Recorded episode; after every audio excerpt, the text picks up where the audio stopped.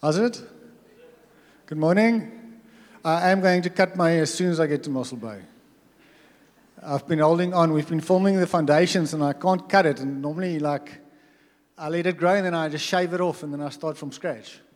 But I couldn't, because if I shaved my head, there would be no continuity. So sorry, that's just a little bit about me. But how are you this morning? Who was? Who have you heard the storm coming in last night? It was insane, eh? I mean, like four o'clock, that wind came through. The wind started like pummeling. The briar was being blown over. The rain was pelting on the on the. I was actually quite scared. But we are busy with foundations, right? How many of you have been at some of the sessions? Can I see hands, please? How many of you haven't been at any of the sessions? Obviously, the visitors, thanks for joining this morning. Um, but this can be a standalone session. But what we've been talking about is we've been talking about salvation and that God loves you. Say with me, God loves me. And that God cares for you.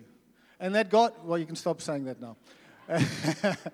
You guys are very obedient. Well done, eh? And that God's got a plan and a purpose for each and every one of you. And that when sin came into the world, it broke us from that plan and purpose. And that the first thing that sin did was it's like, we don't even know what we're here for. What's my meaning? What's the plan? What's the destiny that the Lord had for me from before the foundation of the earth was created? And so we've worked our way through that God has a plan, that Jesus comes, He consecrates you, sets apart, He makes you holy. He wants to use you. Say with me, God wants to use me. Now all of you, say, yes, me. I have a purpose and a destiny. That feels good, eh? You're not a mistake. You're not an accident. You're not here just to come and be here. You're here because Jesus is making disciples. Jesus is extending His kingdom. Jesus is building His church. And He wants to use Lucas. Well, He also wants to use Lucas. And He also wants to use Joe. And He also wants to use Mervis. And He also wants to use Nick. But He wants to use you to build His kingdom. And in order to do that, we've seen that Jesus' blood comes and it changes the way that we think about ourselves. Because we had an old identity. Remember I told the toffee story. I liked toffees more than the amount of money I had. So I stole toffees. What did that make me? It made me a thief. A thief. But when Jesus saved me, He took away that old identity. He separated from me. And now when I come into His presence, He doesn't see Yesmonai the thief. He sees Yesmonai my son. We saw that the anger that God has towards sin is dealt with in the blood of Jesus Christ. And that Jesus' sacrifice was the big word, was propitiation sacrifice. A sacrifice that turned away the anger that God had. And that means that now when God looks at you from heaven, because He's not scowling at you, He's not angry with you, He's for you. He's smiling at you. He's cheering you on. And we saw that Jesus' blood brings dedication. That we are now dedicated into this plan and purpose, and that you're part of what God wants to do. And He has imputed you with righteousness. You have the badge of authority on your chest. And like a traffic cop, the car doesn't stop because the traffic cop is great and strong and powerful and full of wisdom. The car stops because of the authority that that traffic cop has on his chest. And the devil will stop when you stop him. Because God co-labors with us and we have a responsibility that we have to take up. And then we saw that there were fruit, fruitful practices that we need to do as Christians. The way that we live with one another. We need to repent and confess and walk together and live in community and live in life and share testimony and lay hands on one another and all these beautiful things that the Bible speaks about that we do in the community of faith so that we can have a green, fruitful life. And then on Thursday, we spoke about baptism. We spoke about this walk of faith, that faith is something that we perceive in our hearts and that we respond to with actions. And that can be baptism and water, but it can be other actions too. And that as we're coming out of Egypt, sometimes we're pulling with us these old practices of Egypt, where we could be involved in spiritual things that are not from God and that carry consequences and that God's people perish because of a lack of knowledge. We get involved in spiritual things that are not from God, we perish, we leak, and we can't contain the fullness because God Jesus has come so that we will have life, and that life in abundance. Do we always have that life in abundance? Yes, sometimes it doesn't feel like it, eh? Sometimes it's difficult and it struggles. You know, actually once I went into the Old Testament and I looked at all the kings of Israel. And you know, normally when it starts with the king of Israel, it says, this king followed the Lord and he did good in the sight of the Lord and he was blessed. And then this king followed Baal and Moloch and whatever, and he did bad in the sight of the Lord. Now, I can't remember the specific figures, but I think there was something like seventy kings in the history of Israel. Guess how much of them did good and had blessing? About ten percent. And I think as we walk this Christian walk that we walk with the Lord, it's not as easy. Because sometimes we get stuck in these things. And we need to know what's our identity. All those things I've just spoken about, we've got to fight to fight. Because we've got these things that can hinder us and entangle us and be obstacles to us. And I want to speak this morning about another obstacle that we can face as Christians as we live together in the community of faith and in this world. And that thing that I want to speak about is, is forgiveness. Or the thing that will keep you trapped is unforgiveness. So can I start with a story? So I got saved. I got filled with the Spirit. I was growing in the Lord.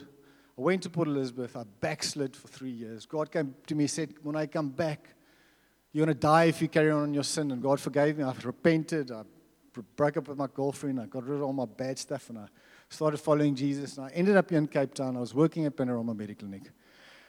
And I joined a church, and it was a lacquer church.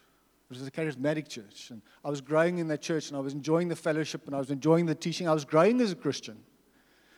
And then all of a sudden,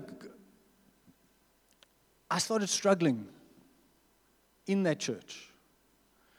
And I had come out of a background for me where I was exposed to pornography at a very young age, probably about twelve or thirteen, and it was always something that I'd struggled with.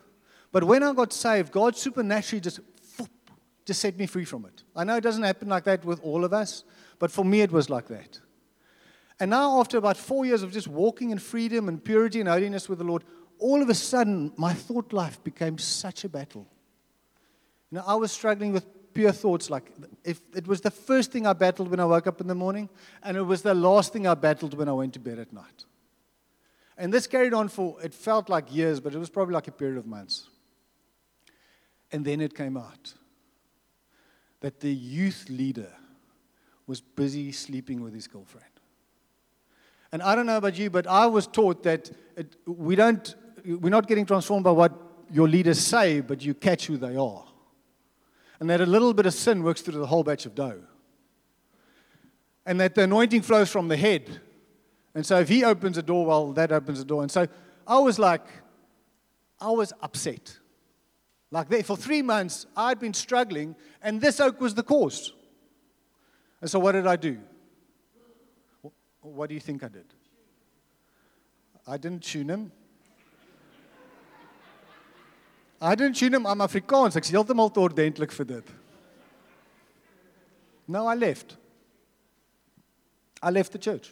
Quietly, didn't make a fuss. Didn't gossip and slander. I just like decided, you know what? If this is God's church, I don't want anything to do with it. Well, not anything. It's a little bit harsh. So what I decided to do was, is like, it hurt something within me. And so I started to go, like, every Sunday I went to a different church. So if I was surfing in, in, at Landadna, I would go to East People that night. And if I was surfing at Cool Bay, I would go to St- Shofar. Divide my tithe in four, and I paid my quarter wherever I went. I can't remember what I did on those week, those months out of five weeks. And I ended up just, just cr- cruising, not attaching, because when you attach, you get hurt. When you attach, you get disappointed. There's always that potential. And so I was just like, you know what? I'm guarding my heart against this thing. Still loved Jesus, still followed him. And uh, after about, I can't remember how long, it might have been two years. A friend of mine came from P E. We started studying together, but then he started fishing in his second year. So he failed his first year and his second year. So he was two years behind me, and he came and, did his, and said, listen, Andrew's planning a church. I mean, like Andrew, he says, you know, that guy that battle skis. I'm like, oh, that guy with the long hair. I thought he was a Satanist. I used to, I used to see, you know, Andrew had hair down to here. Even when he planted, and Yaku. You guys know Yaku? I used to see him at the bottom parking lot at Point after he surfed, and he had this combi that he stayed in, and he would, like, make his food on this, like, K D A C stove. He was, like, a, with a poncho. He was like, so, he said, Andrew ponchos? I'm like, no, not that guy. So we came through the one, I think it was like a Wednesday evening, we came through for surf, and Joseph's like, hey, why don't we go and say hello to, to Andrew? So we're like, yeah, let's go welcome him. So we pulled into Raven's Crescent where his house was, and we walked like into a meeting. And as I spoke to him, there was something of the New Testament church, you know, the priesthood of all believers, the call, the power, the the life, the way that we live together, the the just the power of the gospel that, as I spoke to him, it went like, punk, that's in my heart, bro. I can feel it. And it's probably why you're here, because you feel the same thing. There's like a there's a call that God has for us. And so I kind of like walked into that meeting and I never walked out. And then I lived in a commune with Nikki Carson here at the top of Tableview. Sorry, I know this is a long story, but it's got a point. Right at the top of Tableview there. And um, yes, like you'd wake up in the morning, you would smell the petrol fumes up there. I don't know what they do up there. And uh stayed with Nikki Carson, and probably in the church for about a year, maybe a year and a half. And Nikki came to me the one day, said to me, Morne, when are you going to join Josh Jen? And I'm like, Nikki, is jy geroek, bro? Is jy mal? I've been in this church for a year and a half. I'm coming every Sunday. I'm in community. What do you mean, like, when am I going to join Josh Jen? And he says, no, there's something in your heart that hasn't joined. So I went away on a weekend, and I'd like, I asked the Holy Spirit, like, what does Nikki mean? And then I realized, you know what?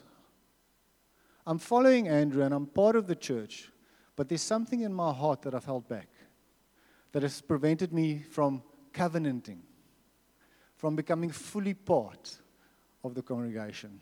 And I said, all right, Lord, what's this? And God didn't really reveal to me where that wound was, but that wo- wound was with that youth leader. That, that, and the sand of time had come, and it's kind of like just buried it. You know, you forget about those things. And God said to me, can you see Can you see me and Andrew? And I said, yes, Lord, I can. He said, well, then you can follow him and you can join this church. And so I joined the church. And then a couple of months later, we went on an outreach to Madagascar, about eight of us, ten of us. And uh, I ended, we the first part was an outreach into Antananarivo, and then the last ten days we were going on a surf trip, uh, on a yacht, on a catamaran that was probably about this size. And uh, and that on that trip, I just saw every bad thing in Andrew. Like, whenever we wanted to go surf somewhere, like, he wanted to go surf at that spot, and it doesn't matter if anyone else wanted to surf there, we were going to go there. And we were too many people on the yacht, which means there wasn't enough food. How many of you have got hangry issues? You know, I got hangry issues. And so Andrew would eat, and there wouldn't be enough, and I was just like, I just saw everything bad in him. So I said to myself on, on that yacht, you know what, when we get back, I'm leaving this church, because I can't follow this oak. And we didn't have enough money to fly to Joburg and then fly to Madagascar, so we had rented a combi and drove to Joburg. So when we had flown back from Madagascar, we got back in the combi, and we drove back. And about somewhere here in the Karoo, the Lord spoke to me, and he said to me, Morne, if you cannot follow Andrew with his clay feet, no one will follow you with your clay feet. Do you know that your leaders aren't perfect? Doesn't mean that they habitually sin, but it means like, we're not perfect, man. We're being made into the image of Christ. And so in the crew there, I turned to Andrew. He was driving. I said to him, bro, I'm so sorry. God's just shown to me my fraught heart. Can, must I repeat that? Because that came out a little bit weird. My fraught heart. My fraught heart. My fraught. God's just taken away the ability of speech. It's the anointing of Babel. Confusion everywhere. God just showed me my heart. And you know where that came from? Guess what? My disappointment with that church leader. I hadn't dealt with it properly. So I repented to Andrew, and well, we had some other tests along the way. But the word forgiveness literally means letting go. Afimi is the Greek. And when we join a church, on the Matthew chapter eighteen, it's the sin chapter. It speaks about how do you deal with sin in the church. It speaks about how should you forgive. Peter says it's to Jesus. But Peter came up and said to him, Lord, how often will I forgive my brother when he sins against me and forgive him? As many as seven times? Now, seven times is quite gracious, eh? Imagine in one day. Oh, what will be a good example? Someone snickers about you, and you find out about it. You confront them. Say, oh, I'm so sorry. And then on that same day, they skinner about you again. Forgive them, I'm so sorry.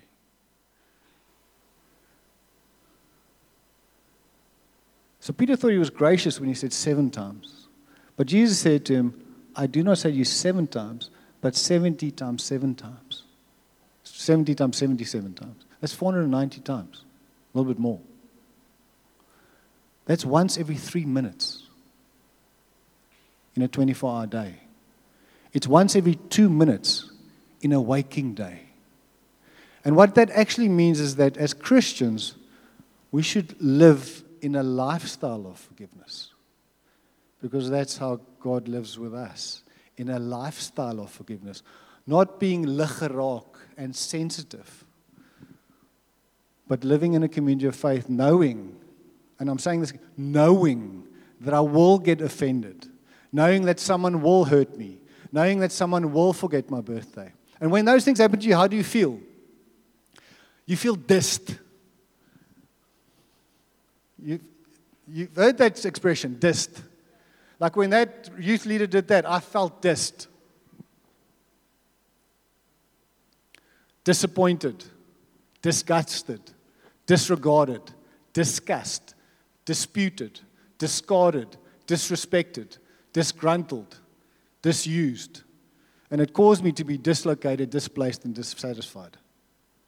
And maybe you sitting here today and you've had some people talk about you, or if you've had people say things to you, or you've had people speak about you, or you've had leaders not handling your situations right, or you've had people do things to you that they shouldn't have done to you. And you're walking around with a wound in your heart, just like I walked around with a wound in my heart, and you're not even aware of it. And Jesus says that we should forgive just like He has forgiven us. Because while we were yet sinners, Christ came and died for us. And so Christ extended the first hand of forgiveness and reconciliation. And if we have the same spirit that dwells in us, who should extend the first hand? We should. And so the Bible says this in Matthew five twenty-three, if you are at the altar ready to present your gift, and you know that your brother has something against you, leave your gift at the altar and go and make right. Go and reconcile. As Christians, God calls us to the supernatural act of forgiving like He has forgiven us. And I'm calling it a supernatural act because it's not something that comes automatically.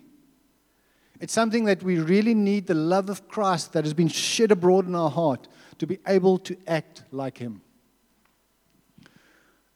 So what happens to us if we don't forgive? In Matthew eighteen thirty-four, it says this. And in anger, okay, so this is, I'm going to give a little bit of context. It's quite a long portion of Scripture, but it's just after that Scripture about Peter asking Jesus how many times I should forgive, and Jesus says to him a lot of times, all the time.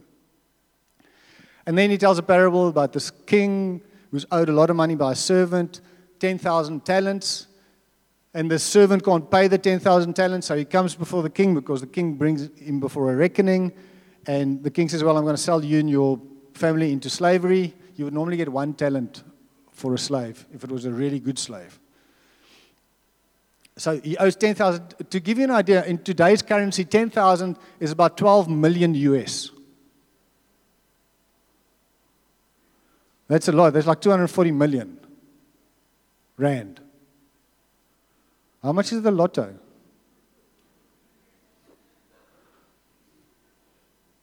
We don't play lotto, eh? Right, okay. It's a lot.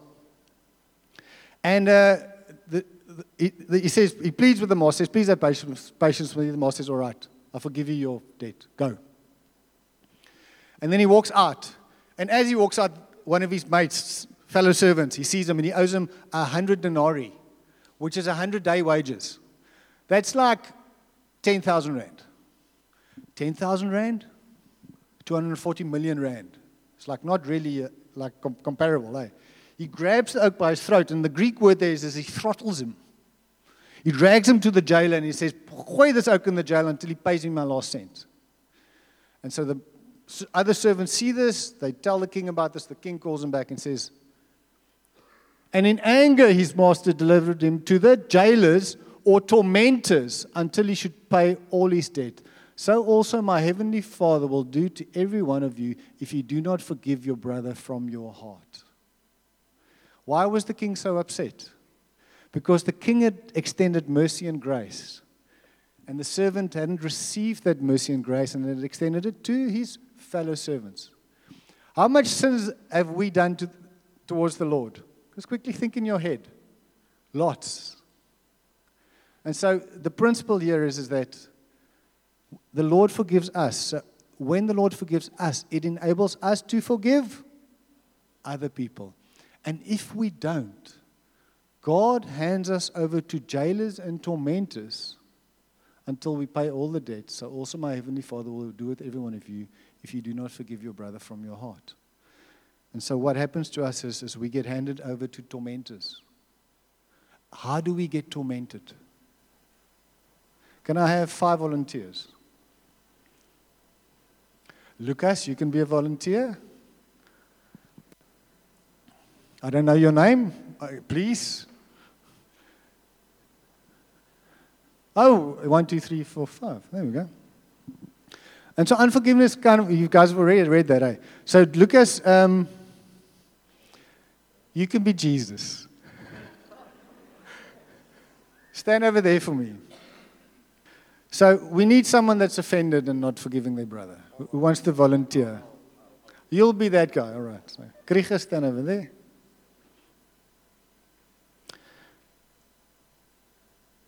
I want you to be the offender. You hurt him. You spoke about him and you said, you know what, he thinks he's good at CrossFit, but actually he sucks. and and, and you, you, you used to go to his gym, but now you're going to another gym, and that one is so much better. And you've been telling everyone about that. And so now you're really upset with him. So I want you to hold on to him, and I want you to face this way. You're not, not on his neck. This isn't for real. So what happens to us when we don't forgive is it's, it's like we're holding on to the person that has offended us. And we're facing away from the purposes and the destiny and the call that the Lord has for us. And so Lucas is calling Krieger to walk into his plan, his purpose, and his destiny, that he's planned from before the world, that he's given his son Jesus Christ the ability to forgive him, and he's given him the Holy Spirit that convicts Krieger in his heart that he should actually turn around and follow his destiny. So he'll turn around and he'll try and follow it, but he can't get away from this oak because he's holding on to him. And so he's actually like stuck in time. He's stuck at that moment of offense. And so one of the ways that we get tortured is, is every time he thinks, what's your name? Rui. Rui. Rui. Rui, Rui, Rui, your boot. Sorry. Please forgive me. You must have had that a lot at school, eh? I'm busy causing offense wherever I go. Where was I? Where am I? Who am I? So every time he thinks of Rui, what do you think happens in his heart? He relives that moment. And he thinks about Rui and he thinks, you know what, that peanut. How dare he?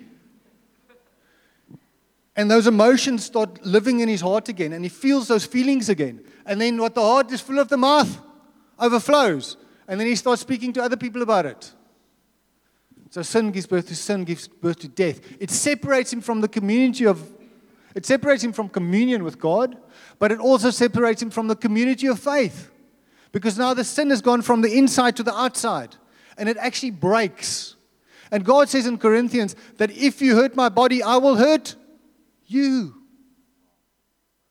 And so he gets tortured because he cannot get released from, from this guy. He's stuck. Sorry, Rui. That's the one way that we get tortured, because we get to relive that moment over and over and over. Does Rui care? Can Rui even remember what he spoke to him about? Probably not. Rui's moved on with his life. But he's stuck. And so if we don't forgive, we get tortured because we get stuck.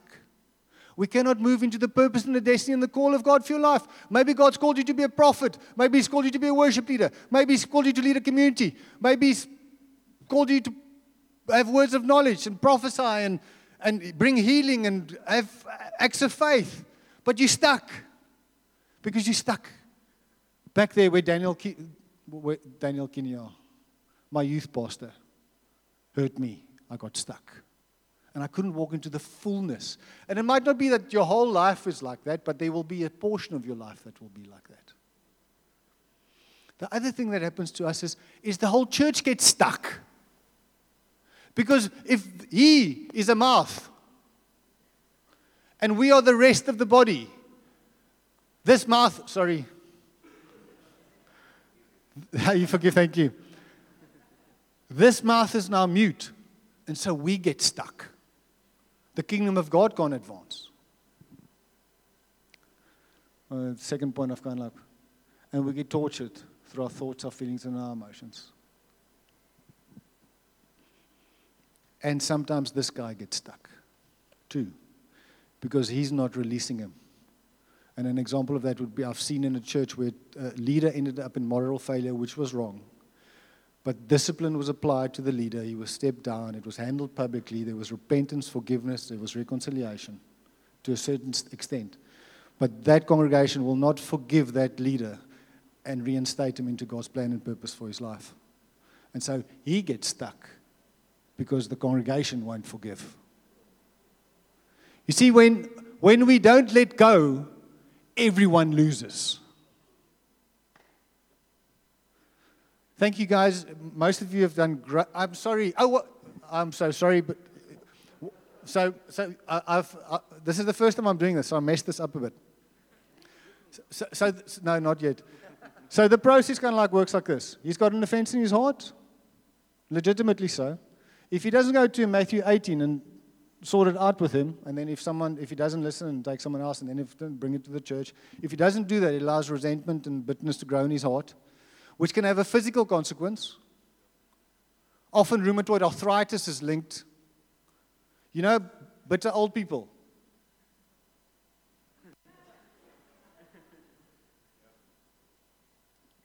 Oh. We are spiritual beings that have a mind, a will, and an emotion, that live in a physical body. Your spiritual sin can affect your physical being. Sorry, that's just, we just want to put it out there. Maybe there's some of your illnesses, chronic illnesses, maybe anxiety, heart pain, arthritis, that could be, that, and I'm not saying it is, that could be linked to a spiritual cause. They can also be physical causes, they can also be emotional causes, but they can also be spiritual. And so then the torment, because if he doesn't listen to the leading and the guiding of the Holy Spirit, which would want to bring reconciliation, because that's the spirit of peace, it's the spirit of Christ, then the tormentors come. Come, tormentor. Finally. Finally. And they keep you captive and remind you. So he wakes up in the morning and they whisper into his ear, remember what that Rui gedoen. And then as soon, if he doesn't fall for it the first time, then they whisper to him again. Until they trigger that thought in his mind, and it's like dominoes. And it runs down into the full course, through the emotions, into the heart that hurts. And he is kept captive. Does that make sense? So this this is this is the process of the Lord, but it's the way that the enemy defeats us. God uses the devil and his angels to bring us to a place of repentance. Now, that's a big statement, and if you stumble over that statement, just don't worry about it. Don't switch off for the rest of the sermon. We can talk about that. The point is, is that you don't want to live in unforgiveness. That's clear. Is that clear? Who's it clear for? Oh, I'm so glad I could preach to all ten of you. Okay, thank you guys. So now the positive. What does forgiveness do for you? Well, you go free. Letting go allows you to go free. You walk into the plan and the purpose and the destiny that God has for you. You might have some thought patterns to overcome, but you can then start moving forward and walk into the blessing that God has for you. Fruitfulness, multiplication, rest. Also, they go free. The person that kept you captive, especially if you bring it to a point of reconciliation. In other words, extending mercy and grace. So I've got an example here, and you, you, you guys remember the first martyr in the church? Who knows who that was? It was Stephen. What happened with Stephen? Stephen preached to the Jews, just like Peter did. And they got cut to the heart. They were, but they were so upset with what he was saying that the Bible says that they were grinding their teeth. And so they decided, well, this is blaspheming. And so they took him outside the city gates. And they laid their cloaks at a young man by the name of Saul. The fact that they laid their cloaks at the feet of Saul means is that the stoning, the execution, the capital punishment that was taking place wasn't done by a kangaroo mob. It was done under the authority of Saul, who was one, I think, a Pharisee of very high standing. And he gave the, that's right, this guy's blasphemed, we're going to stone him now. He gave the, the authority for that execution. And so they start throwing stones on him, like not stones, like stones. And as he's about to die, the heavens open up and he sees Jesus at the right hand of the Father, and he says, Father, Father, forgive me, forgive them, for they know not what they do. So what does he do? He extends forgiveness at his point of martyrdom to the guys that are busy stoning him, but also to Saul. A couple of weeks later, well, Saul gets really upset with this whole Christian thing. He goes to the authorities in Jerusalem, says, I want letters so that I can travel to every surrounding town and I can stamp out this sect of Christianity. He gets on his horse or his donkey or, and he starts going. And on the road to Damascus, what happens? Jesus appears to him. He says to him, Saul, Saul, why are you persecuting me? He falls off his horse. And he becomes Paul. God changes his identity from a sinner, a persecutor, to Paul, the man who writes two-thirds of the New Testament. The, uh, I believe the grace that Stephen extended to him at that moment of death enabled something of the economy of God for the grace of the Lord Jesus Christ to break into this realm of time and space so that Jesus could appear to him on his way to do more sin. And he could arrest him in that moment. And he could get saved. Your forgiveness of someone that has hurt you in word or deed or any other action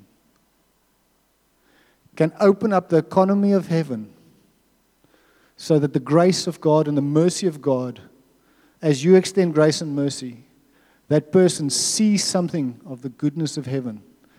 Because what is the economy of this world? It's revenge. You see it in every movie. Jy slat my, ek slat jou harder. You hurt me, I hurt you harder. An eye for an eye and a tooth for a tooth. And eventually all of us is eating puree and none of us can see.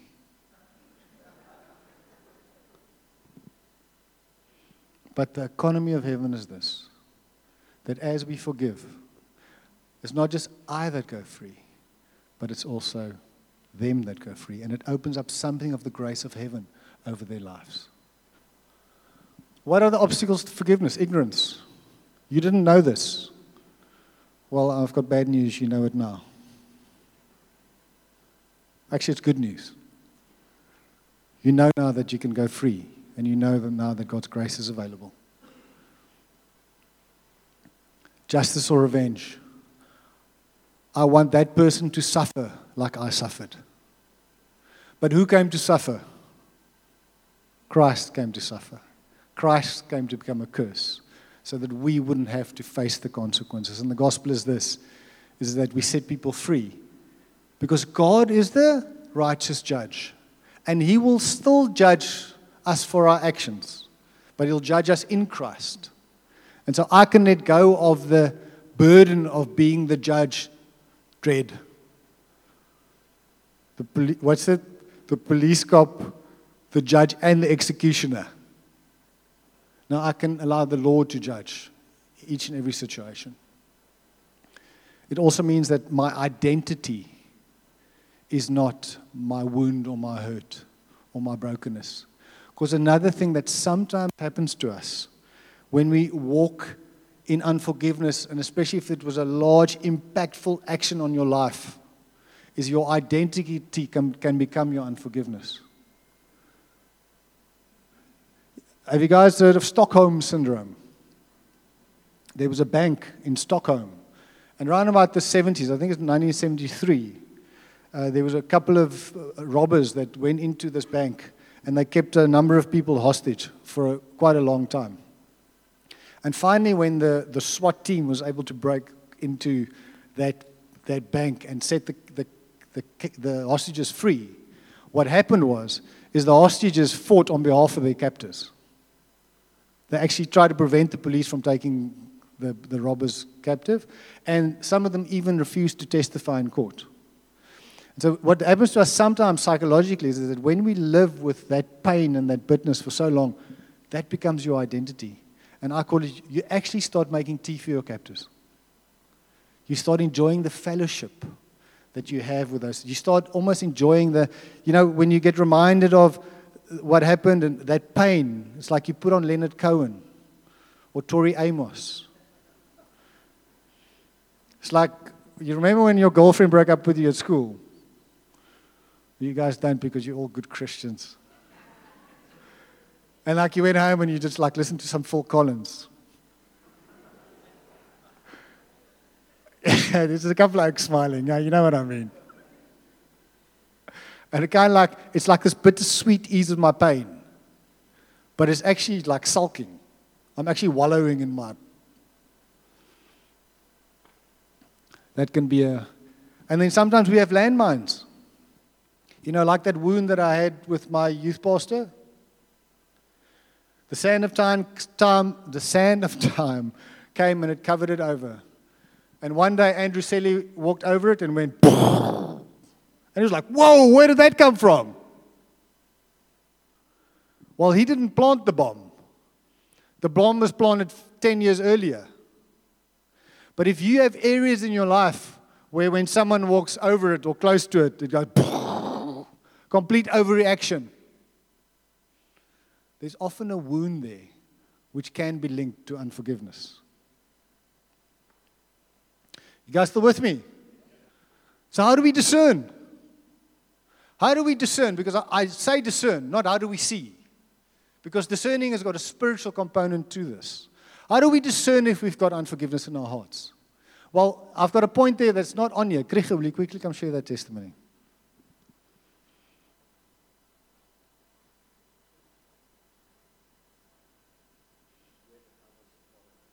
It's I'm saying it's weird that I was that guy in the um, thingy. Um, yeah, so Thursday night um, or Friday morning, I had a dream. And um, in the dream, my grandfather was sitting there. And he told me to take a picture of a lion and go burn the picture. And as I walked around him and I looked back, back it was my mother sitting there, but she was a little bit out of it. And I gave her something to drink, and she took a sip, and she put it down, but she was, it was weird. And then she said, I must go to the room and get the little child out of the room. And as I walked into the room, this little girl with dreadlocks hair, which is demonic, came running up to me and she bit me. And um, yes, I woke up and I said, yeah, what's this thing? And in the morning, I spoke to Jesus about it, and I just felt that there's something in my family line or generation, something is not lacking. Yeah, man, that whole day, it was a weird feeling. It was, you know, looking back at it now, I know what it was. So I just felt um, the Lord say, I must ask Morne to pray for me. I don't know for what. And uh, we started talking, and the Lord revealed that there was unforgiveness in my heart towards my dad and my mom.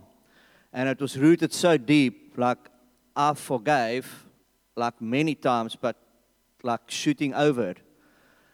And in that moment, um, the Holy Spirit actually freed me from that pain that I've been carrying so long, and I didn't even know I was carrying that pain. It was a mixture of death and anger and anxiety, a physical pain. Um, yeah, and I was so thankful that I could do that, and the Lord actually helped me to do that. He revealed it to me. And I believe there were so many other times, but I didn't listen because I didn't want to go there. Like Morne said, it's just sands of time heaped up over this deep, deep-rooted pain. And, um, yeah, it reminded me of just where Jesus said, like, you know, where the sun sets free is free indeed. You know, I was a slave to that thing, which I didn't even know was there. Um, yeah, so I'm so thankful today. I'm free. I can't explain it, so that is out. I'm free, so that anxiety and that, I was trying to explain it. I, I don't know how to explain it. If you make a cocktail of all of this and you drink and it's, it gnaws at you, that thing is gone. So I'm so thankful. I'm thankful for the Lord that He gave me the dream and that He's brought people around me and that we can actually speak about that. And yeah, man, I'm thankful. Awesome. All glory to Jesus. You see, the first point which should be on the board is, is God wants to set you free. And He will use the Holy Spirit to convict you. And He can bring dreams, or He can bring people, or He can bring scriptures. But if you want to walk with Him and you want to be free, He'll speak to you. And uh, He'll bring you into freedom. He'll take away your pain, He'll take away your hurt, and He'll replace it with love and peace and patience and kindness and goodness and goodwill. Because that's the God that He is.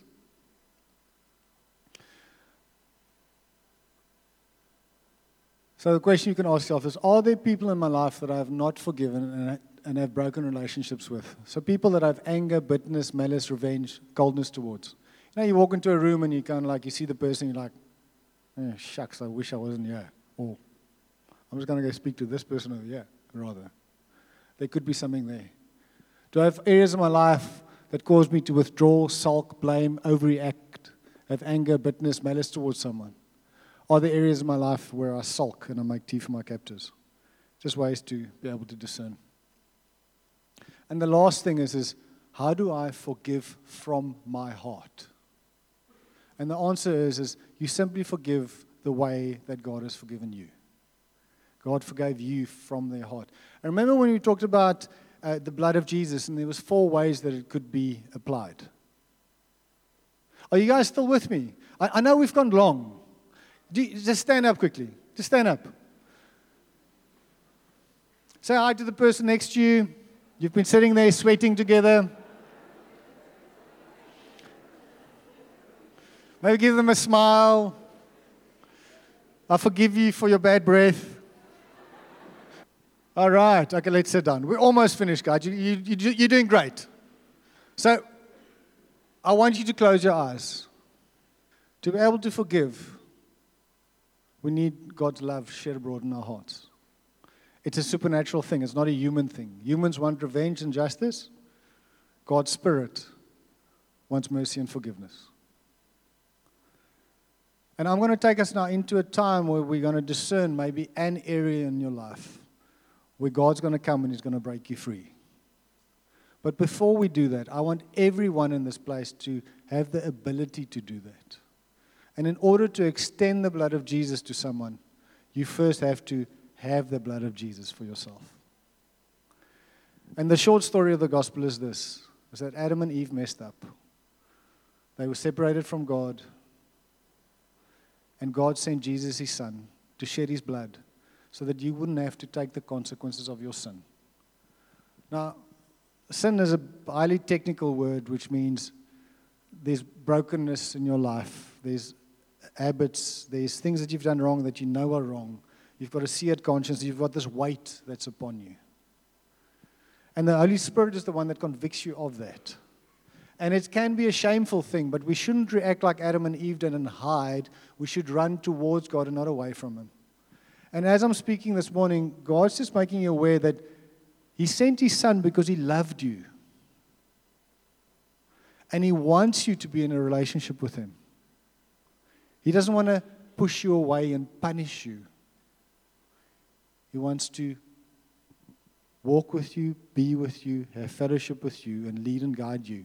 And eventually wants you to end up in heaven with him, not in hell with the devil.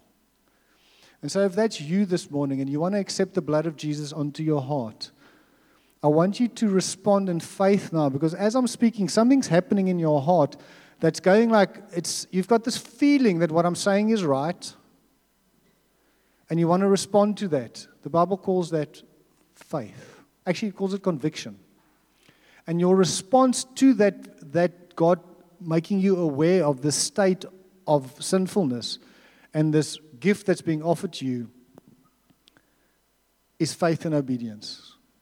And so if you have that in your heart and you want your sins forgiven and you want to come into a relationship with the Lord Jesus Christ, the Holy Spirit, and want to align your life with the plan of God the Father now, right now,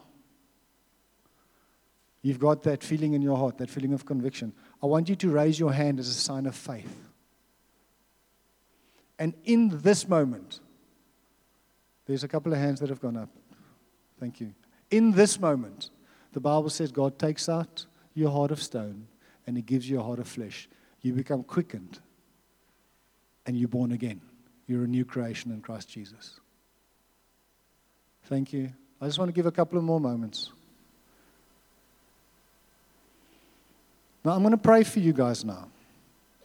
But what you need to do is, is you need to make this known to someone that this has happened. Because if we confess Jesus before man, then Jesus will confess us before the Father. All right.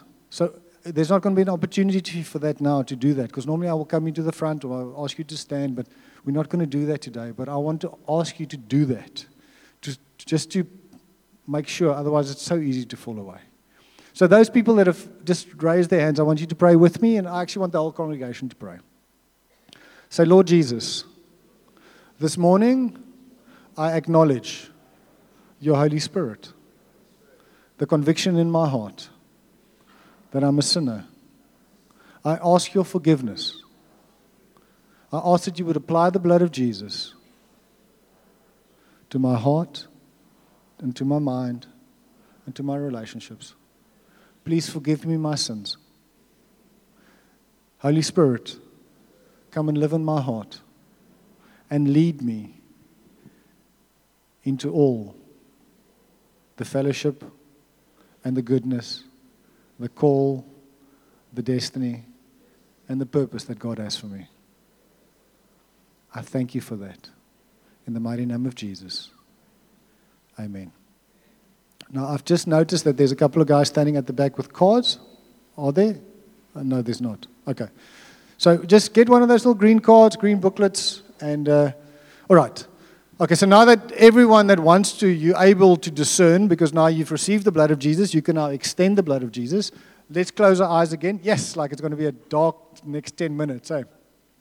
But the reason we're closing our eyes is so that we can focus on the Lord and not be distracted by people around us. Say, Holy Spirit, if there's any area in my life that have been covered over by the sand of time and is keeping me in bondage, where someone has hurt me, I ask that you would reveal that to me, to me right now. Now, there might be a memory that comes up, if there's a memory there, good. If there's not, then... But who, how many of you have got someone that you need to forgive? All right, there's a couple of hands that have gone up. All right. So now what we're going to do is, is we're going to forgive them from our hearts. And to forgive from our hearts is to apply the blood of Jesus in the exact way that Jesus applied his blood to us. It's to acknowledge that God's blood consecrates and allows us to walk into the plan, the purpose, and the destiny that he has for us, even the person that hurt you. And so I want you to pray this after me. Father God, forgive me for not forgiving. Today, I release the person. No, well, not the person. You, like put in that space, put there the person that hurt you. I release them. I forgive them. And I ask that you would bless them and bring them into a relationship with you, so that they can walk in the plan and purpose and destiny for their lives. We pray this in the mighty name of Jesus. All right, quickly look to me. Those of you that prayed, how do you feel in your heart? You feel relief. You feel it's let go. Okay, you can show. Good, there are a few reluctant hands. Thank you.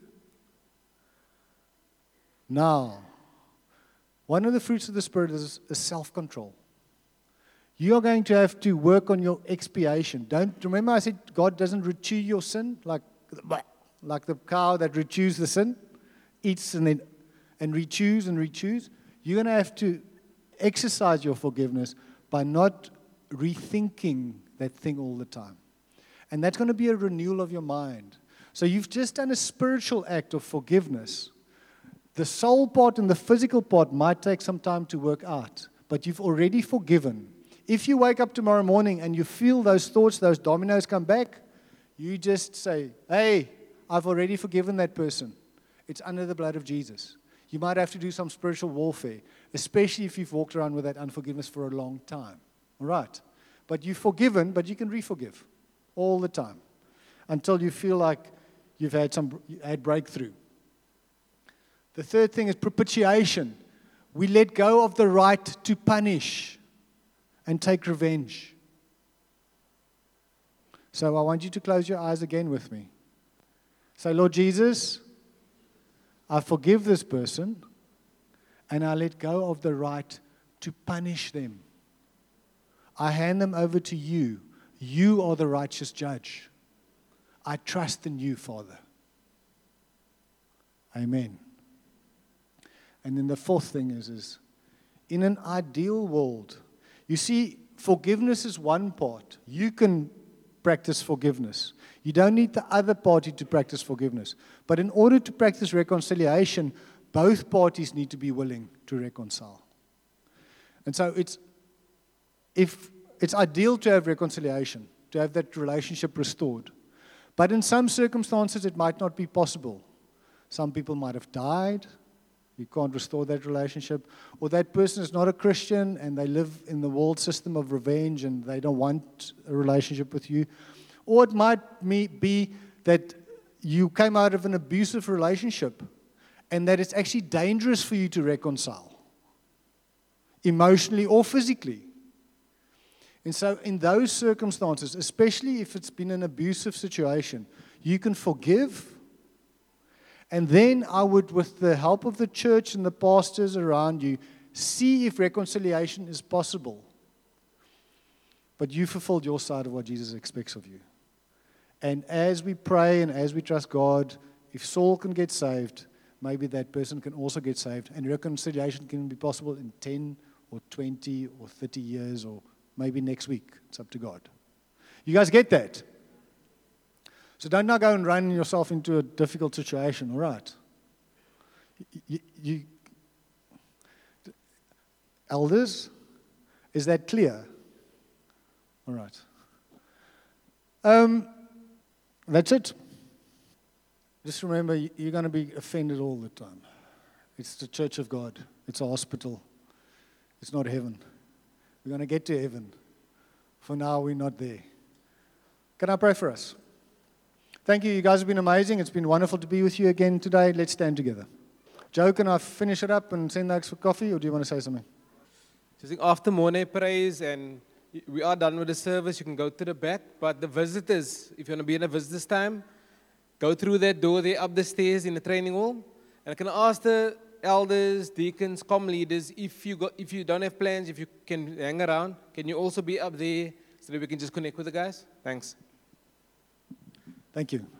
Let's raise our hands to Jesus. Jesus, we raise our hands to you this morning because you are the one that has made this all possible. And this morning we raise holy hands to you because your blood has been shed over us. I thank you, Father, that you put inside each and every heart here this morning a call, a purpose, and a destiny, Father. I thank you, Lord. And this morning I speak declaration over this congregation. Just after worship, I saw a picture. Somewhere in the nineties, there was that, that um, you can look at me quickly.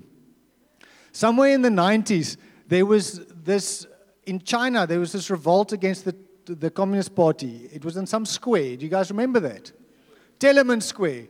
And in this, there was this photo of this guy standing in front of this tank. You guys remember that?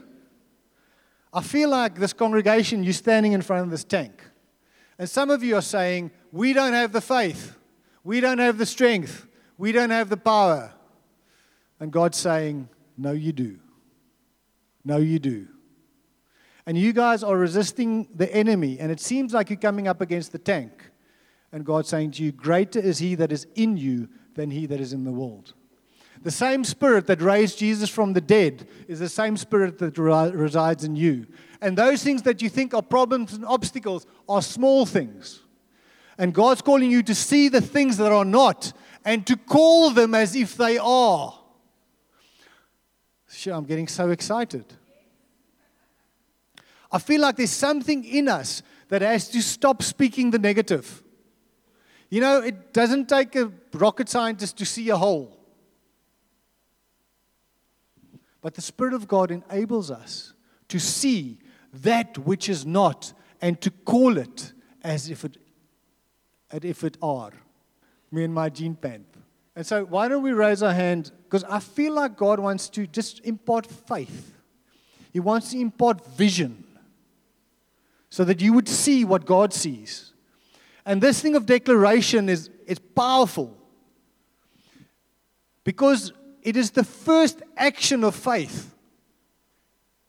You see, God does something in our hearts. He shows us something that hasn't, it's not manifest. It's like putting a magnet under a table and then putting the filings there. What happens to the filings? They just organize themselves. And when you see in the Spirit, that act of speaking is an act of faith.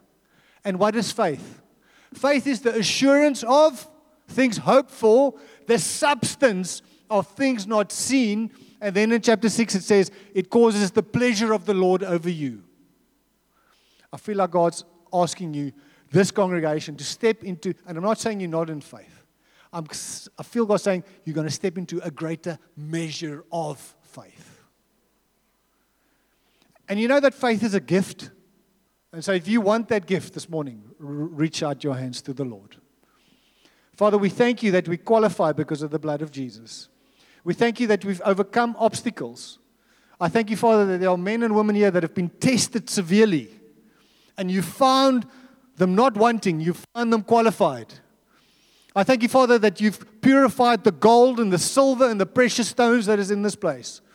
And Father, today we just declare it and we release it as building materials into your building. I thank you, Father, that in the season that is coming, that you will, through the elders and the deacons and the community leaders and the leadership in this place, put people into new roles and places of authority where you there will be hands laid upon people and they will be put into places that have been ordained for them from before the foundation of the world was created. I thank you, Father, that this is not something that we do in our earthly wisdom, but we do it in your godly empowerment. And today, Father, we declare over these people that they will prosper.